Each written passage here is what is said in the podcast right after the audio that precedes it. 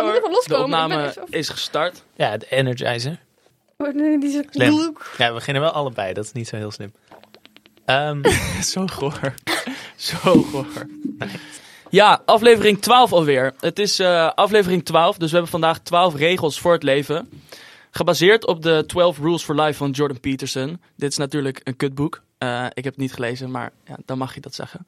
Ehm, omdat we die regels niet gaan behandelen, hebben we onze eigen lijst van regels samengesteld. Kijk, ik maak altijd eigenlijk regeltjes voor mezelf. En meestal houden die maar een week stand. Maar soms houden ze langer stand. En dan wordt zo'n regeltje een levensweg. En over die levenswegen gaan we het vandaag hebben. De lijst is niet geheel ironisch. Ja, luister goed en misschien loop je straks weg met een aantal eh, handvatten voor een heel prettig leven. Mijn naam is Lou Bossart en in de studio zijn aangeschoven Aatje A van der A, oftewel Celine, oftewel onze eigen commissaris Instagram. Hi, hi, hi. En we hebben Pepijn van Manen op eh, Drift 13 uit de Last Common Room geplukt. Dus die is er vandaag ook bij. Super fijn. Welkom. dankjewel. Celine, wil jij eh potje aftrappen? Zeker. Beginnen met een wijze les. Wees altijd op tijd, maar nooit te vroeg. Ken je het wel dat je een beetje die balans moet aftasten? Van goh, wil ik nou zoveel minuten van tevoren zijn of iets daarna? Of eh, ik wil nooit te vroeg komen, weet je wel, dan sta je daar. Of kom je te laat, helemaal gehaast, zweterig op de fiets. Kom je daar helemaal overweldigd en al. Ik ben wel vaak te laat, maar dat is volgens mij gewoon omdat ik geen respect heb voor andermans tijd. En het is eigenlijk lullig, want het zou niet moeten. Want ik ben ook nooit veel te laat. Ik ben altijd gewoon zo net te laat. Dat je weet van, ah ja, dat gewoon iets eerder weg moeten gaan. Ja, ik sluit daar helemaal op aan. Ik ben ook altijd net te laat. En nooit te vroeg, omdat ik dat heel eng vind. Ik had een keer een date in Café Hofman. En toen moest ik zeg maar twee kilometer hardlopen naar de date toe. Omdat ik anders niet zeg maar, binnen een redelijke marge te laat zou zijn. Hoe ging de date? Heel erg goed. Ja, Ja? dankjewel voor het vragen. Ja, dat was een eh, leuke ervaring. We krijgen straks ook nog een, een hedendaags sprookje over eh Papijn en zijn liefdesleven. Daar kunnen we ons nu alvast heel erg op verheugen. Ja, ja ik, ik kom wel heel mooi met deze les, maar die, die is ook wel gewoon goed voor mezelf. Ik ben altijd te laat. Ja. Eh, altijd gehaast. Ik kan dat nooit goed inschatten. Ik was zojuist voor deze podcastopname flink goed op tijd. En dat voelde ineens echt heel anders. Sta je aan de andere kant te wachten tot de rest komt. Ja, maar dat is ook Ja. niet lekker. Want ik, ik heb zo echt gesprint hierheen. En dan kom ik met een doorweek t-shirt hier onder drie lagen truien en jassen Oh, aan. dat ruik ik. Ja, dan ben je en goor en te laat en buiten adem. En heeft iemand op je moeten wachten. Het is gewoon lullig. Ja. Want hoe, hoe vond je deze ervaring nu, Celine, om te wachten? nou, het voelde ergens ook wel gewoon... Het klinkt gek, maar ook wel relaxed. En ja, weet je, ze komen Ja. wel. En ik hoef niet zelf zo helemaal eh door Ja. te chasen. Lichtelijk ongemakkelijk. Ja, dat Maar was inderdaad echt heel confusing. Oké, ja, de regel, regel 2 is wel iets wat ik echt, echt in mijn hart genomen heb. En ik doe dit nog niet super lang. Eh, maar het maakt het leven zoveel prettiger. De regel is: ga altijd naar het eh, gehandicapte toilet als dat in de buurt is. Als je kan kiezen, kies, kies gewoon voor, voor die grote, ruime kamer met een schone wc in plaats van een klein hokje waar je in andermans poepstank zit.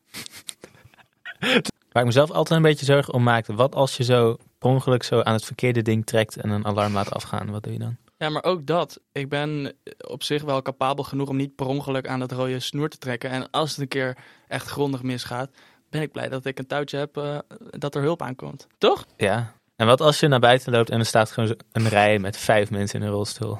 Kijk, ten eerste, ik doe dit nu, nou ja, iets meer dan een jaar denk ik. Dat ik altijd naar, ja, ik weet ook eigenlijk niet of het gehandicapte toilet of invalide toilet is. In ieder geval naar die grote, die grote wc Ja. ga. Weet je wel, zo kan je het ook beter Ja, noemen. Ga de naar die grote grote wc. wc. De ruime. Ga naar ik, grote ik noem het ook graag het genderneutrale toilet. Ja, of, de of de, de toiletzaal. Ja. De toiletzaal, die Ja, is mooi. toch? Ja, laat hem omdopen. Maar kijk, de het is mij nog nooit gebeurd dat ik, dat ik uit de wc kom en dat er dan iemand in een rolstoel daar zit te wachten en helemaal boos is. Dat, ten eerste, dat gebeurt nooit, want er zijn gewoon heel veel van die toiletzalen en heel weinig mensen in een rolstoel die naar het toilet moeten. En ten tweede, als het wel zou gebeuren, die mensen kunnen ook gewoon wachten. Maar stel dat dat gebeurt, zou je dan gewoon casual doorlopen of zou je snel doen alsof je een handicap had? Oh nee, absoluut niet. Het is gewoon een openbare ruimte. Het is, niet alsof, het is ook niet alsof zij niet naar onze wc mogen. Het is niet alsof zij niet naar onze wc mogen, maar ze kunnen Maar het is wel heel lastig. Ja. Ja, oké, maar het, kijk, het- ik moet ook wel eens wachten voor het toilet als er, als er twintig mensen op zitten. En als je in een rolstoel zit, kan je ook nog eens gewoon chillen. Mijn benen worden moe, zij kunnen gewoon zitten. Ja, maar misschien moeten ze wel heel nodig. Ja, ik moet ook soms heel nodig. Vind ik Het zijn ook gewoon volwassen mensen, die kunnen toch hun plas ophouden. Maar ik wil wel even aanhaken wat jij net zei, Pepijn. Van goh, als je dan heel snel het toilet uitkomt, ga je dan besluiten van goh, ik doe rustig aan. Of ik ga nog even heel snel een handicap verzinnen. Wat voor een handicap zouden jullie verzinnen? Ja, ik denk wel iets mentaals dan. Jij gaat echt gecanceld worden nu, hè? Zo! Nee, ik dacht, laat ik creatief bezig. Ik vind dat een goed iets. Eh, nou, ik ben gehandicapt, dankjewel voor het vragen.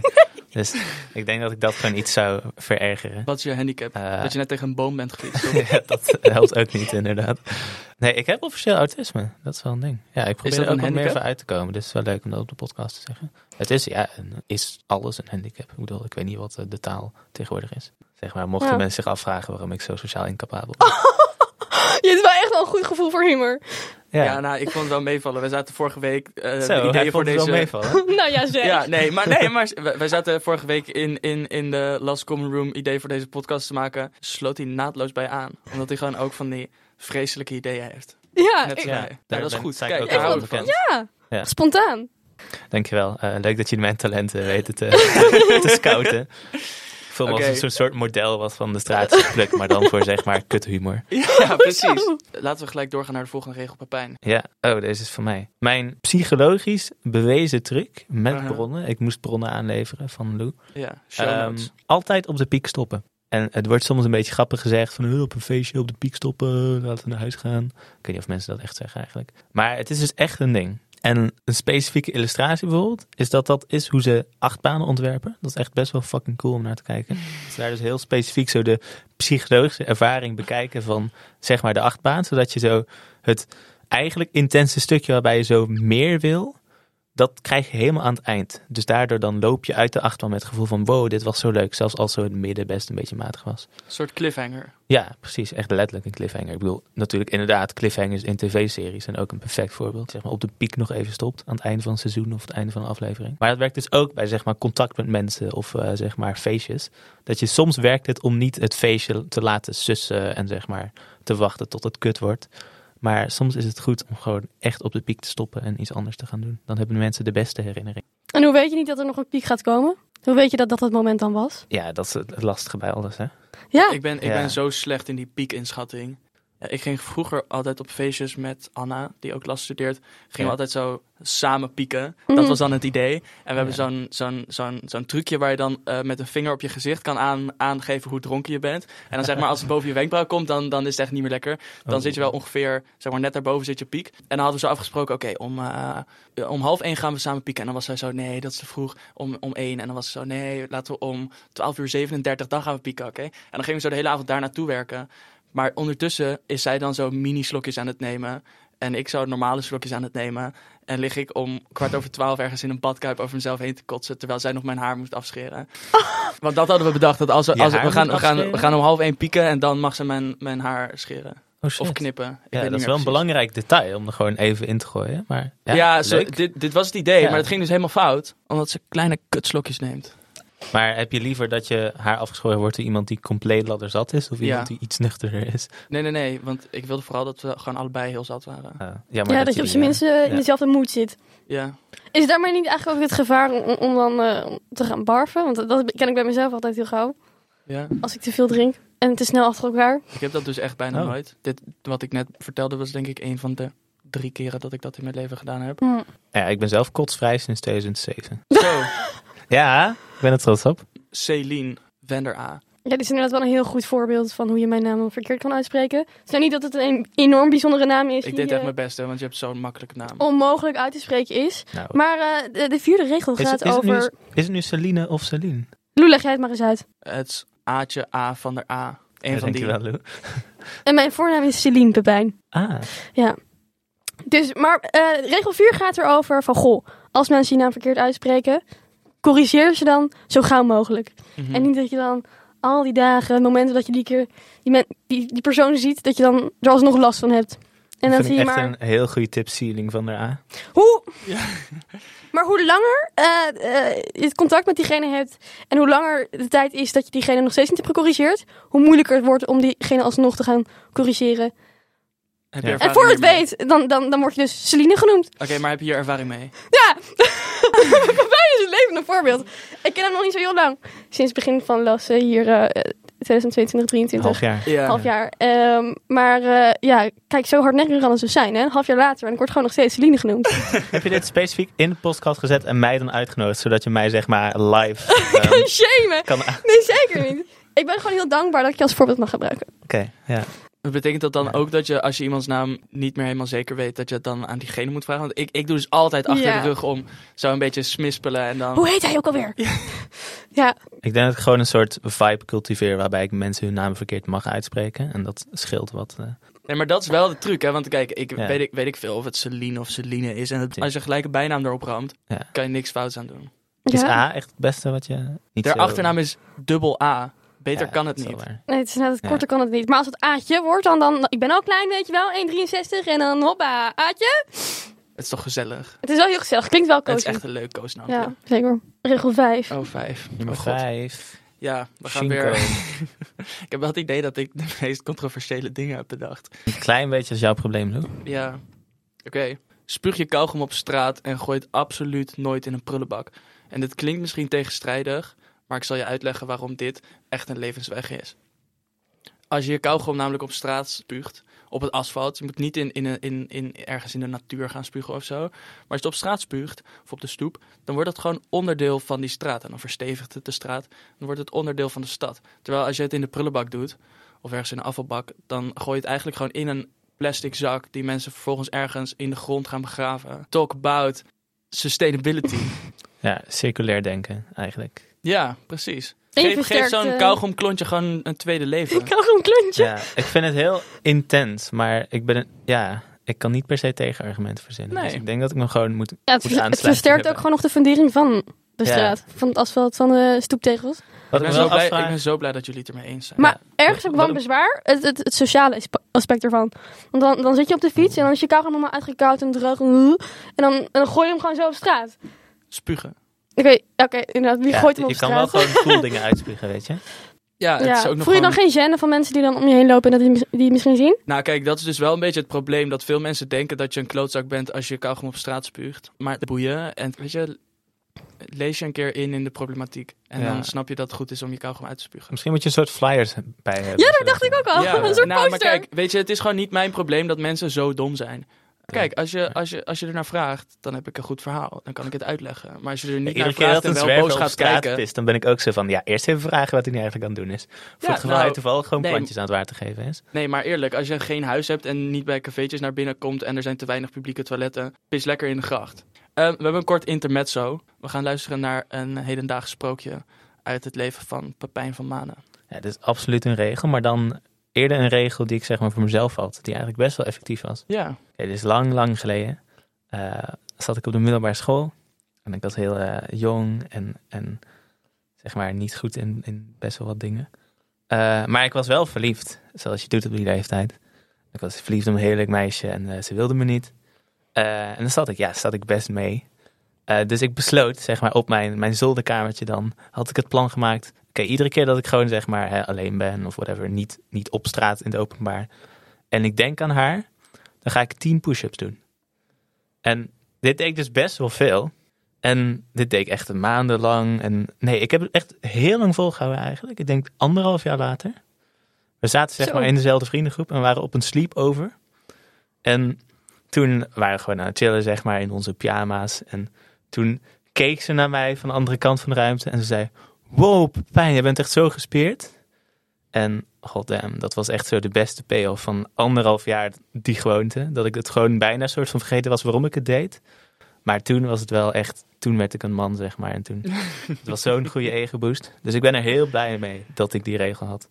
ja ik vind het echt een doodziek verhaal. Ja. Ik zit hier ook naast een eh erg gespierde gast. Wat deed je dan in de momenten dat je dan niet op je zolderkamer was? En je dacht wel aan haar? Ging je dan een soort van turven van... Oké, ik heb zo vaak aan haar gedacht. Ik moet straks zo Oh, ik vaak... een goede vraag. Nee, dat ging heel te ver. Vooral gewoon zeg maar om iets nuttigs te doen met zo'n negatieve gedachte. En die heb je Ja. natuurlijk ook vooral als je alleen bent. Ja. Ja. Als gewoon zeg maar, als ik haar zie in het openbaar, ben ik niet zo van, oh shit, push-ups. Ja. Dat zou wat te ver gaan. Ik heb wel push-ups gedaan op die sleepover ook nog. Om, om Oh, wauw. ja, dat was wat echt eigenlijk heel tacky. En zeg maar alleen iets wat je als tiener kan doen. Maar ja, Ja, dit is gewoon zo goed. We waren vorige week hier een beetje over aan het lullen. En toen dan komt Pepijn met zo'n verhaal. Ja, dat is wel met goud. gewoon een prachtig verhaal, cirkeltje rond. En denk ik, ja, die, die man moet hier gewoon bij zitten. ja. Geweldig. Ja, eh, over regels omdraaien. Eh, voorrang moet je nemen. Ja, het leven in het verkeer vooral. Ehm, ik ben een ramp in het verkeer. Ik ben vrij chaotisch. Ja. Ik fiets hard. Wel versnelling 3, want mijn fiets is kapot. Maar voorrang moet je inderdaad nemen, want anders eh, dan krijg je van die ongemakkelijke situaties van ja, wie, wie eerst, weet je wel. Je kent de regels, maar ook weer niet. Jullie gedachten erbij. Doen jullie het vaak? Gewoon zomaar even voorrang nemen?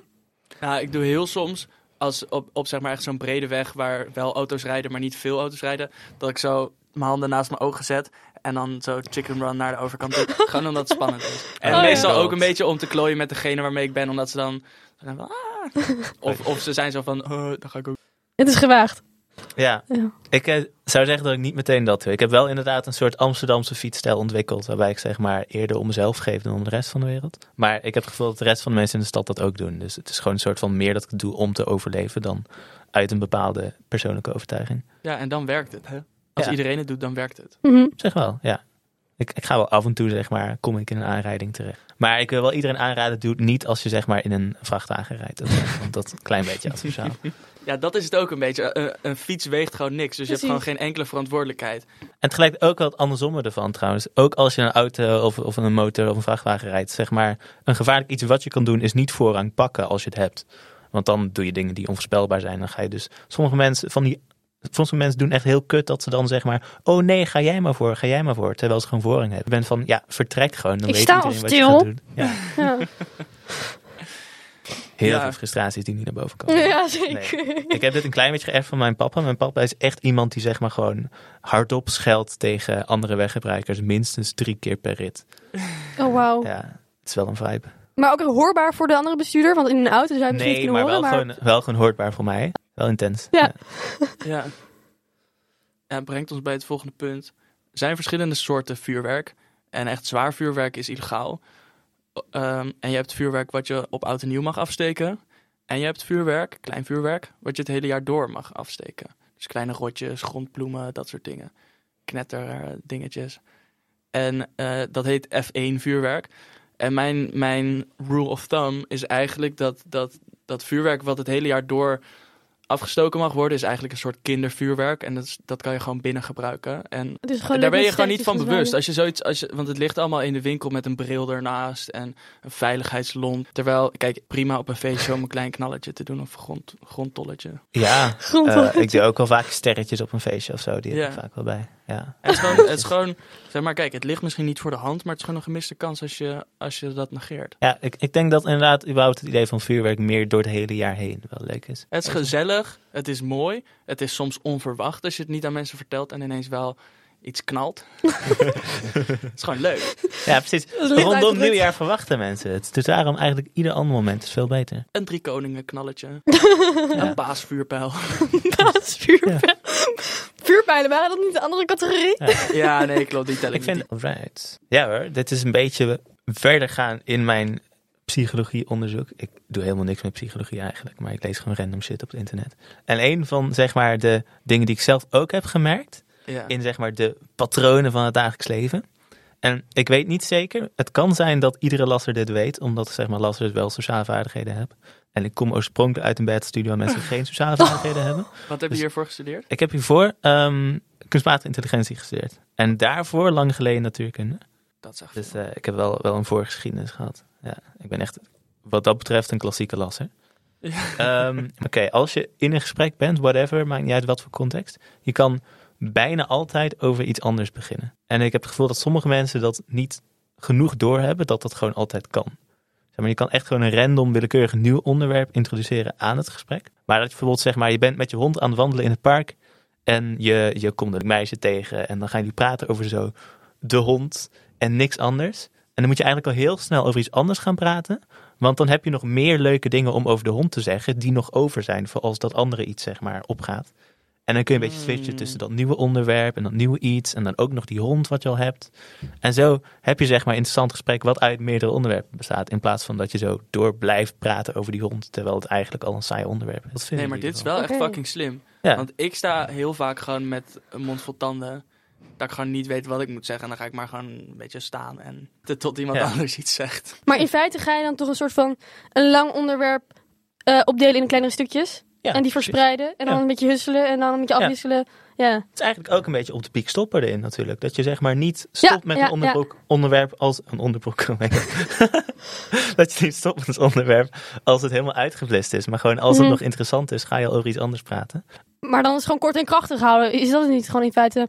Ja, dat eigenlijk ook. Ja. Ja, ik vind dit echt, ik vind dit echt slim. Ik ga... Ja, ik vind het ook wonderbaarlijk. Ik ben in te huren als life coach overigens. Ja. Maar ik, ik, eh, ik, ik interpreteer het ergens ook van, goh, als andere mensen dan eh, aan het praten zijn en je komt er zo'n beetje bij socializen, Mhm. kun je dan ook gewoon over iets randoms gaan beginnen en dat die anderen dan ook gewoon meteen aanhaken? Ja, als het interessant genoeg is, werkt het wel. Maar ja, je moet altijd wel even laten zien dat je ja, een soort van van waarde bent voor de groep. Mhm. Je kan niet echt naar een willekeurige onbekende groep lopen en gaan praten over zeg maar de economie in Argentinië. Ja, interessant. Yes. Nee, eh toevalligerwijs wil het zo zijn dat de moeder van Lou en mijn moeder ons allebei een beetje dezelfde les hebben aangeleerd. Vul nooit voor de ander in. Dus, ga nooit al meteen oordelen of ja, laat het open en, oordeel ook niet. Daarmee verlopen de meeste gesprekken gewoon aanzienlijk fijner. En leid je voor jezelf misschien ook wel een wat gemakkelijker en fijner bestaan. Mijn moeder zegt het ook altijd en ik vind het waanzinnig lastig. Want Mhm. het is gewoon zo makkelijk om wel dingen voor iemand anders in te vullen. Mhm. Als je iets meemaakt en, en iemand reageert op een bepaalde manier, dan vul je al heel snel in van, oh, dus hij vindt dit of oh, dus ze wil dit of dat. Ja. Ehm, en dat is gewoon lastig, want heel vaak klopt dat helemaal niet. Precies. Dat is altijd een leuke ontdekking, want je denkt te weten hoe het bij de ander van binnen zou zijn, of wat de reden erachter zou zijn. Maar in feite is het altijd iets heel anders. Dus het is eigenlijk juist ook heel verrassend als je een soort van open houding eh, aanneemt. Ja, en je kan het gewoon of vragen of eh, het, het niet vragen. Maar, maar het heeft gewoon geen zin om, om je eigen handelen heel erg aan te passen op wat je allemaal hebt bedacht dat Mhm. iemand anders zou vinden of denken of eh, willen. Maar waar komt die neiging vandaan? Moeten we alles in een soort van hokjes hebben, dat het overzichtelijk is in ons hoofd? Of waarom zijn we dan toch geneigd om het voor anderen allemaal in te vullen? Zo, dit wordt heel diepgaand. Nou, het is natuurlijk wel heel makkelijk, hè? Kijk, eh, als, als tien mensen op een bepaalde manier reageren, is het heel logisch dat als de elfde ook op die manier Mhm. reageert, dat dat dus iets betekent. Ja, Ja, Ah. ik wil, het is makkelijk om te zien waar het vandaan komt natuurlijk. Toen we nog moesten overleven, moest je heel snel zien of iemand een vriend of een vijand was. Mhm. En ja, dan ga je natuurlijk dingen aanvullen. Ik vind wel een goede wijsheid. Shout out to the moms. Woehoe! We zijn eh, bijna aan het eind aangekomen. Hier komt mijn eh, mantra bijna. En het is eh, mooi in het actuele thema prestatiedruk, studentenwelzijn en zo. Is dat een Namelijk- actueel thema? Een super actueel thema. Wellbeing Week was het toch ergens... eh, Ja, is dat Ja. niet nu of zo? Nee, volgens mij is al Oh. geweest. Maar Nee, volgens het kun mij je zo mediteren bij de Unie of zo? Ik heb me ingeschreven voor een zinnig gesprek. Oh shit. Wel, Meestal. wel leuk. Ja, ga ik daarvoor op een date of zo? Maar... Heb je Leuk veel dat dates jij voor iets pijn? regelt met de Unie. Wel een beetje, ja. Ik heb wel een- een hele lange tijd niet gedate, maar Mhm. nu zit ik wel weer op de apps en zo. Kaching. Leuk. Is Ja. dat leuk? Wat lijkt. Ik vind de apps altijd wel een klein beetje kut, maar tegelijkertijd wel weer leuk dat je soort van meer richting kan geven aan wat je op dat moment wil. Mhm. Maar het is minder afhankelijk van de groep waar je op dat moment in zit en wie je toevallig tegenkomt. Je Ja. kan gewoon echt specifiek zoeken op de persoon die je wilt kennen. En of wat meer, zeg maar, eh, dieper en intenser is of gewoon een beetje casual. Dus dat vind ik wel echt een nice aan dating apps. En is dat dan voor, voor een beetje gezellig kletsen? Of is dat voor een liefdespartner vinden? Of is dat voor gewoon lekker batsen? Ja, het hangt er echt een beetje vanaf. Ik heb op zich wel, eh, zeg maar, ik zeg niet nee tegen liefdespartners. Maar liefdespartners zeggen soms nee tegen mij. Dus dan ben ik ook wel te vinden voor Ja. meer casual dingen, zeg maar. Ja. maar. Dus ik ben een beetje van alles ja, aan het Leuk man. verkennen. Oké, ik ga het even echt als een guru zeggen. Let op, mensen. Iedereen, iedereen is slecht in planning. Echt op ieder niveau. En studenten die proberen dan vaak, of personen die denken van... nee, maar ik ga de uitzondering zijn. Ik ga goed plannen en dan gaat mijn leven goed komen. En iedereen faalt erin. het is gewoon een soort universele waarheid voor mensen. En ik denk dat we dat gewoon moeten erkennen. En pas dan kun je verder gaan en, en vrede met jezelf hebben. Ja, Ja. maar wat is de zelfs- oplossing dan? Nou, gewoon daar een beetje rekening mee houden is natuurlijk... Kijk, er zijn van die trucjes die mensen hebben. Hè? Zo het klassieke van projecten van... ehm, schat in hoe lang iets duurt en verdubbel dat dan. Is zo Mhm. een beetje een rule of thumb. Maar zelfs dat, dat werkt nog niet, niet heel goed. En je ziet ook gewoon op het grootste niveau... als, zeg maar, als de gemeente zegt... eh, ja, we gaan eh, twee jaar doen over deze verbouwing... dan Mhm. weet iedereen eigenlijk ook al... ja, dit gaat vier jaar duren, laten we eerlijk zijn. Dus het is, zeg maar, op ieder niveau is het gewoon een ding. En iedereen die worstelt met deadlines die opeens onverwacht komen... ondanks dat ze, zeg maar, al maanden van tevoren zijn aangekondigd. Dus ik denk dat we gewoon moeten erkennen dat het niet komt omdat wij specifiek slecht zijn in dingen. Dat we ook niet moeten denken dat wij zo goed zijn dat wij er overheen kunnen komen. Dat we gewoon allemaal moeten aanvaarden dat het een soort universeel gebrek is van de mens. Ergens ook wel een geruststellende gedachte. Op een bepaalde manier wel, Als ja. je zelf er heel slecht in bent, denk je, oh god, ik ben niet de enige. Ja, een soort van je limieten kennen. Ja. Ook wel belangrijk is. Ik had altijd aversie met plannen. Gewoon, ook om het feit dat het gewoon nooit lukte. Maar ik had altijd ik een hele mooie planning gemaakt met allemaal kleurtjes en zo. Dat ik Mhm. altijd door mijn hele middelbare school eh, eh, carrière heen. Tussen aanhalingstekens. Vervolgens dacht ik, ja, fuck it, ga ik toch niet doen. Het staat daar, maar ik wil toch iets anders gaan doen. Ik Ja. weet niet, ik kon niet tegen die rigiditeit en ik wilde iets spontaans. Ja, precies. Ja. Ik heb de laatste tijd wel het probleem dat ik zeg maar een dagplanning maak. Met wat ik zeg maar op wat uur ga doen. En dat de, de dag begint met me te verslapen. dat voelt altijd heel stroef. Oh shit. ja, dan loop je gelijk achter. Ja, dat is zo'n rot gevoel. Ja. Maar dat overkomt mij ook echt vaak genoeg, ja. Ja, in mijn, in mijn lijstje met eh, tot nu toe lichtelijk ironische regeltjes heb ik ook nog wel één, één iets waar ik, waar ik zelf heel veel van geleerd heb. En dat gaat over schoonheid. Ik had het opgeschreven als, als, als laat, je, laat je niet misleiden door schoonheid. Of laat je niet leiden door... Dat is een beetje de, de filosofische definitie van schoonheid. Is dat wat, wat schoonheid is, is goed en daar moet je je door laten leiden. Maar wat ik... ik de, de acteur van een film Tootsie... eh, dat is een, een man die speelt een vrouw in de film. En voor die film moest hij dus opgemaakt worden als, als vrouw. Eh, en toen hadden ze eh, een hele dag aan zijn gezicht gezeten en zag hij er echt uit als een vrouw. En toen keek hij in de spiegel en dacht, ja, maar ik ben helemaal geen, geen aantrekkelijke vrouw. Ik, ben, ik lijk op een vrouw, maar ik ben geen aantrekkelijke vrouw. En toen zei hij tegen, tegen de, de grimeurs van, kunnen, ja, nu lijk ik op een vrouw, maar kunnen jullie een mooie vrouw van mij maken? En toen zei ze, ja, dit is, dit is wel echt het beste wat we kunnen doen. En hij werd er heel emotioneel van. En toen ging hij naar huis en eh, naar zijn vrouw en toen moest hij huilen en zei hij van, dit is vreselijk, want ik weet dat het karakter wat ik in deze film speel een heel interessant karakter is, die echt wat te zeggen heeft.